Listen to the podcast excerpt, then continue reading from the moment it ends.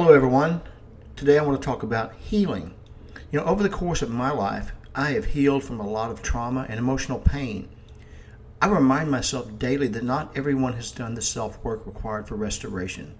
That might be one of the reasons we see all the anger in the world. But, but by doing this daily reminder, I'm able to be a peacemaker rather than a divider.